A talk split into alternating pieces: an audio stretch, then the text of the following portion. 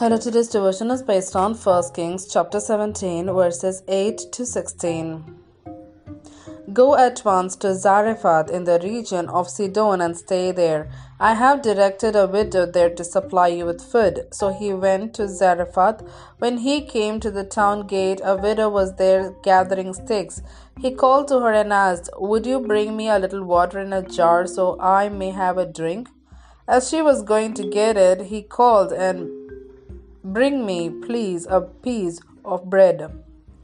As surely as the Lord your God lives, she replied, I don't have any bread, only a handful of flour in a jar and a little oil of oil in a jug. I am gathering a few sticks to take home and make a meal for myself and my son, that we may eat it and die. Elijah said to her, don't be afraid, go home and do as you have said. But first make a small loaf of bread for me from what you have and bring it to me, and then make something for yourself and your son. For this is what the Lord the God of Israel says The jar of flour will not be used up, and the jug of oil will not run dry until the day the Lord sends rain on the land. She went away and did as Elijah had told her. So there was food every day for Elijah and for the woman and her family. For the jar of flour was not used up, and the jug of oil did not run dry, in keeping with the word of the Lord spoken by Elijah. He ends the Bible reading.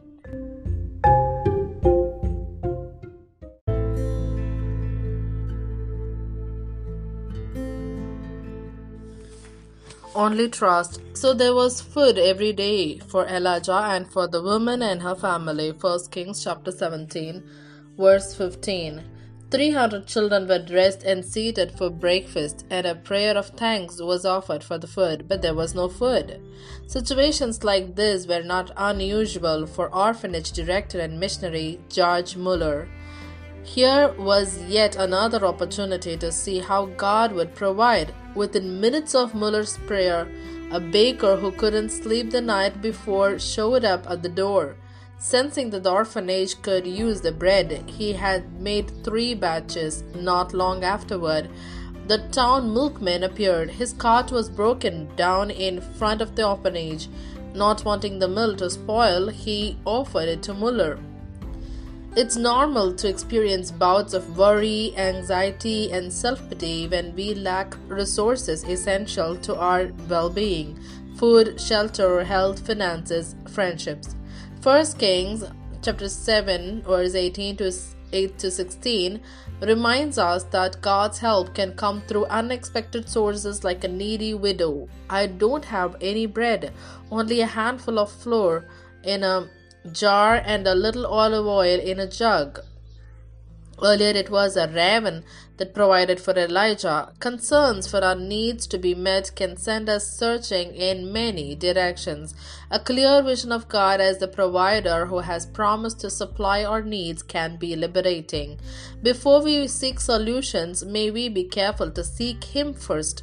Doing so can save us time, energy, and frustration. What's been your experience when you're focused on securing provision before seeking the provider in prayer? What current needs will you bring before God? Let's think about it. Father, sharpen my vision of you as the provider for all my needs.